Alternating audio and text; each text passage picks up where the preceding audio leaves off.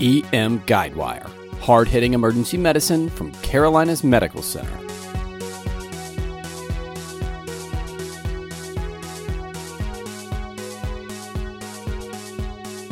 Hello and happy match week for the team here at EM Guidewire.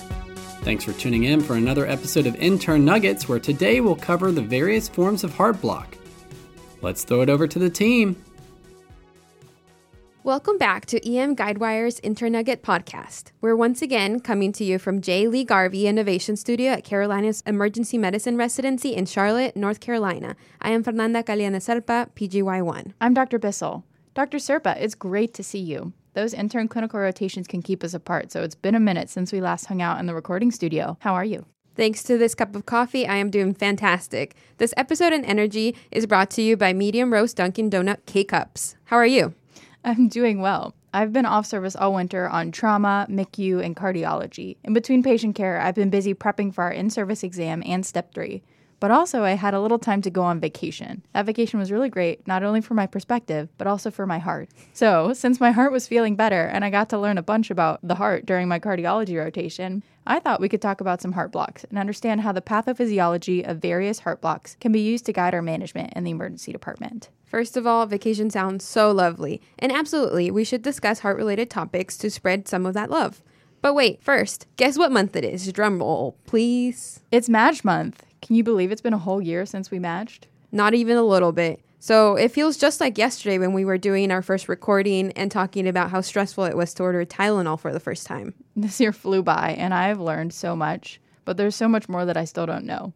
Do you have advice for our fourth year medical students? This is such an exciting time that will push you out of your comfort zone, and you are not alone in the wide variety of feelings that you must be having. It's never too early to reach out to your co interns. From experience, everyone is freaking out, and it's never too early to start supporting each other. Cheering all of you on. I remember Dr. Serpa setting up a Zoom call for our new class last spring. Honestly, after interview season, I had a smidge of Zoom fatigue, but it was so helpful to connect with you guys so early. Your co interns will be your biggest support, and they're your new family so don't hesitate to reach out and bombard them with questions early on. This one was actually an exciting Zoom call. So I guess we should get back to some of the heartwarming content.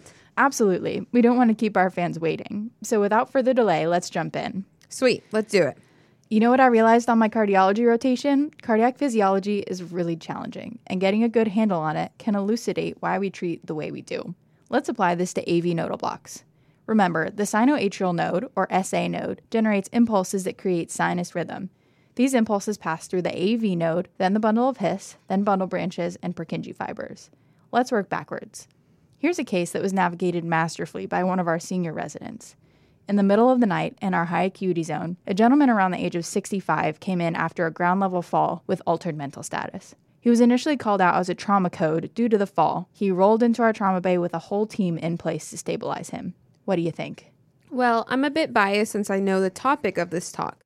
Which came first, the fall or the altered mental status? However, since he was called out as a trauma, I assume we got initial vitals, and a primary and secondary survey were completed pretty rapidly. Yep, exactly. He was hooked up to the monitor and found to be bradycardic at 40 and hypotensive, 90s over 60s. There were no signs of trauma on primary or secondary survey.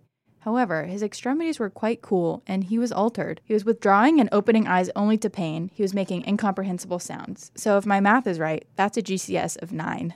Hmm, so no signs of head trauma? Then I do not think there's an explanation for the altered mental status quite yet. And when something is activated as a trauma and you have the trauma team there, it is very easy to get in the rhythm and forget to think outside of the trauma algorithm box. For sure. One of our upper level residents was managing the patient, but I peeked in and was curious, so came in to do the fast ultrasound. I went straight for the heart, and guess what I saw?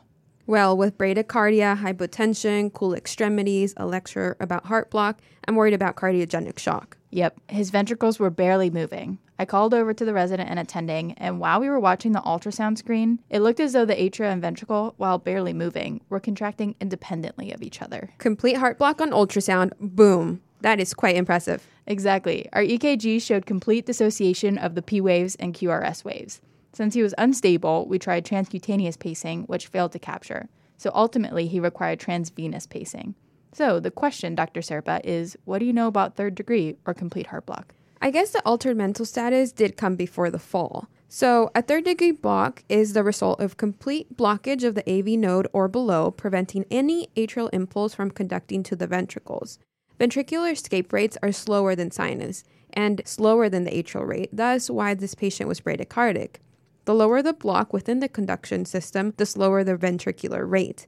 Also, the morphology of QRS changes and generally becomes wider with lower blocks. For example, blocks at the level of the fascicle or the bundle branches may have a widened QRS indicating slowed conduction through the ventricles. Presentation can be variable and includes fatigue, dyspnea, presyncope, or syncope. Sounds like this patient got stabilized and properly admitted soon after. But why did he get complete heart block in the first place? There are a variety of etiologies which can change management. A very common cause, and an important one, especially in the emergency department, is ischemic heart disease.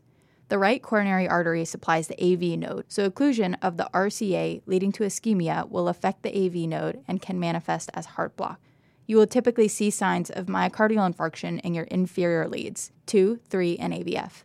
Make sure to scrutinize your 12 lead EKG for this when you get it, and don't get locked into only determining what kind of heart block it is you may need to call your interventionalist sooner rather than later. That is a great point. While pacing may be required for bradycardia, there are a few causes of bradycardia that deserve a rapid assessment as they may change our management. Like if the patient needs to go to the cath lab in addition to having pacing started. Love that. What are some of those other considerations? Aside from scrutinizing that ECG for ischemia, you may also have high concern for hyperkalemia, which affects the conduction and may lead to bizarre appearing rhythms. Check that potassium level. The patient may also need calcium. Then, of course, other causes that might be relevant in the emergency department are medications such as beta blockers, calcium channel blockers, or digoxin, all of which have other specific therapies that may help. Then it is worth considering other causes antiarrhythmics, severe hypothyroidism, or infections such as myocarditis. While you are pondering those issues, we still need to take action regardless of etiology. If someone is hemodynamically unstable, like this patient, they need to be stabilized rapidly you can use 1 milligram of IV atropine every 3 to 5 minutes for a total of 3 milligrams. Atropine is a parasympatholytic, so it should shorten AV node conduction time. However, if the block is below the AV node, atropine may not be helpful. Regardless, while you use atropine, you should be providing temporary cardiac pacing. If necessary, you can consider vasopressors, specifically those with chronotropic effects. The agent most discussed in the literature is dopamine. However, epinephrine and isoproterenol can be considered as well. So, what I heard was one, get the pads on while calling for atropine, and then two, start pacing, while three, looking for reversible causes like hyperkalemia, ischemia, beta blockers, calcium channel blockers, and digoxin. If there are no reversible causes present, then keep pacing and call your cardiology team and get that patient admitted for evaluation for a permanent pacemaker placement. Okay, let's move on. You have a patient with a chief complaint of syncope. She's been feeling fatigued and short of breath for a while. As part of your workup, you get an EKG and see a 2 to 1 AV block, meaning that every other P wave is conducted into a QRS. What do you think? This is a trick. It is likely second degree block, but it could be Mobitz 1 or 2. Mobitz 1 is characterized by progressive PR prolongation until there is a non conducted P wave. In Mobitz 2, the PR interval remains the same, but not every atrial impulse conducts through the ventricles. So, if you have Mobitz 1 but every other beat is dropped, there's no way to see those prolonging PR segments. Dr. Serpa for the win again. You're right. And as you know, it's important to distinguish between the two since Mobitz type 2 can progress to complete heart block and thus could require a pacemaker. So, how do you tell the difference? I imagine if you watch the rhythm long enough, you could potentially see different PR intervals and different conduction patterns like 3 to 2 or 4 to 3, indicating Mobitz 1 is the etiology. Definitely, but that could be cumbersome during a busy shift. I learned another trick from a cardiologist here. Mobitz 1 is due to increased parasympathetic tone on the AV node, which decreases conduction time. Mobitz 2 typically occurs below the AV node and is more often due to ischemic disease. So, if you stand your patient up and walk them, the increased sympathetic tone on the AV node should improve or convert Mobitz 1 to sinus rhythm. That's a great trick. So, is this similar to atropine like we talked about earlier? Since atropine is a parasympathetic on the AV node, it should improve Mobitz 1, but not Mobitz 2. Exactly. If you're deciding on disposition for an asymptomatic patient who incidentally has type 2 heart block, these are some ideas to ensure that they have Mobitz 1 are, and are not in need of further evaluation. Some elite athletes have Mobitz 1 at rest due to their increased vagal tone and lower resting heart rate. However, still be wary if you are concerned for ischemia, as it can manifest as varying degrees of heart block. I probably have Mobitz 1. I'm an athlete. Same. So, if you're concerned for pathologic etiology or it's clearly Mobitz 2, the workup is similar to complete heart block. Always consider myocardial infarction and treat it as necessary. Make sure to rule out reversible causes such as medications, hyperkalemia, hypothyroid, or infections. If you've done all that, then they should probably be admitted for a cardiology evaluation and a potential pacemaker. Well, we've worked backwards from type 3 to type 2, and now there's one big category left. Type 1. So, this is a prolonged PR interval greater than 200 milliseconds due to delayed conduction from the atrium to the ventricle. This can be a normal variant or due to increased vagal tone and lower resting heart rate, or could be from structural abnormalities, medications, ischemic disease, cardiomyopathy, and myocarditis. Exactly. Similar to type 2, type 1 can be a normal variant or a sign of something else going on. Be sure to consider in the context of your patient's presenting symptoms and underlying conditions. Let's finish up with some lovely heart related learning points. Learning point one the differential for heart block includes structural abnormalities, medications, ischemic disease, cardiomyopathy, and myocarditis. Type 1 and type 2, Mobitz 1 in particular, could be a normal variant due to increased parasympathetic tone. Learning point 2 Atropine may be helpful for patients with heart block and symptomatic bradycardia if the block is at the level of the AV node. Give it a try and set up for pacing ASAP. Learning point 3. Type 1 is characterized by prolonged PR. Type 2, Mobitz 1, is progressive prolongation of the PR until a QRS is dropped. Type 2, Mobitz 2, has consistent PR intervals with intermittently dropped QRS.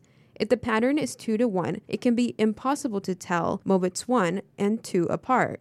Type 3 block is complete dissociation of P and QRS. Mobitz 2 and Type 3 will likely require a pacemaker if they have irreversible causes. Longer, longer, longer drop, then you have a Wenckebach. That's a wrap. So, thank you for joining us once again in the J. Lee Garvey Innovation Studio.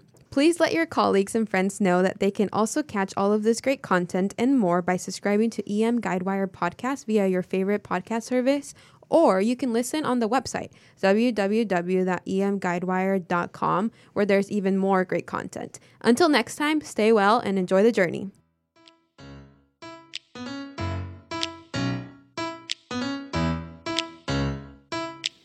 Thanks for listening to EM Guidewire. Go! Be awesome today! Seems out. Calcium channel blocker. Pause, go back. we got this.